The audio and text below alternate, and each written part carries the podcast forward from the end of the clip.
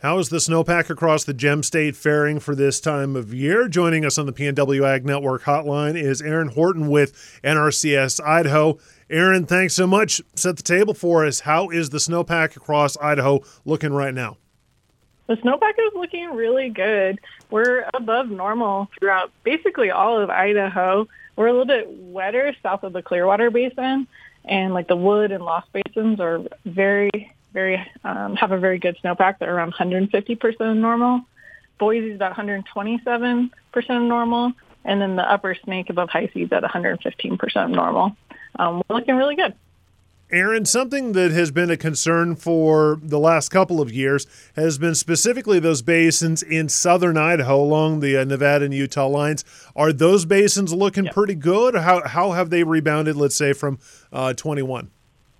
They're looking really good at the moment. So for those basins that are south of the Snake River Plain, the Owyhee, Bruneau, Salmon Falls, they're all well above normal for the snowpack. And then we, if we look at total water year precipitation, so that's uh, rain, snow, and everything in between, that allows us to you know, get a gauge of you know how rainy was the fall. They're all above normal um, as well.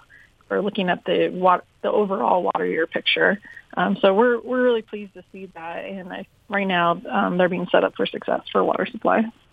Now, Aaron, I don't want to come off as a negative Nelly, but I got to ask: Is there any region, any basin or two that maybe has you a little bit concerned at this point?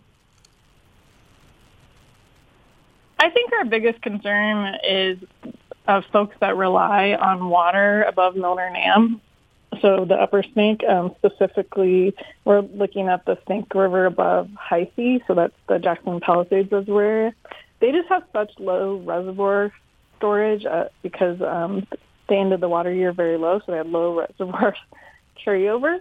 And so they just don't have that buffer this year that they had the previous two years in case we did have the drying out.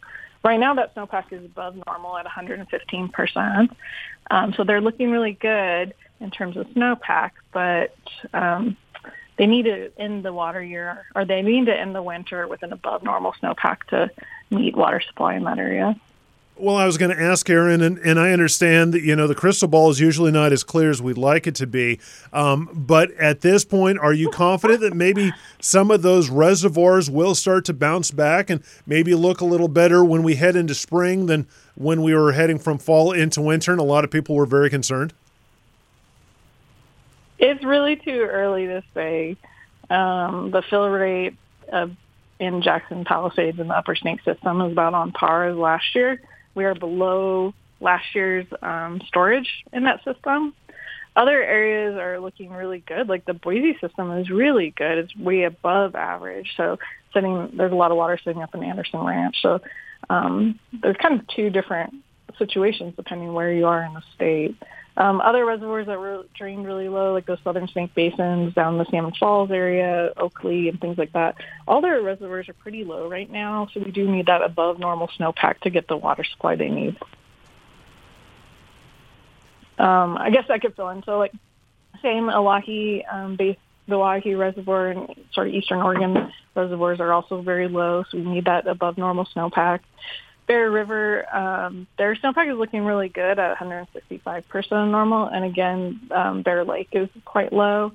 Um, so we do need that above normal snowpack pretty much across the board, um, except in the Boise Basin, to make up for that low reservoir carryover. So we got, it's too soon to say.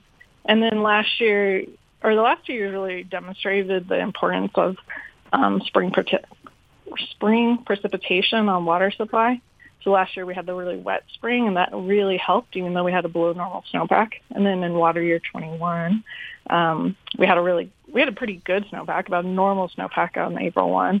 But then we had such a dry, hot spring that irrigation demand started early, and it came on pretty hard, and uh, water supply was um, impacted by those conditions. So it's not just the snowpack that we're looking at. We look at um, what's coming in the spring, and then things like soil moisture and stuff like that to get an overall picture of what the water supply looks like.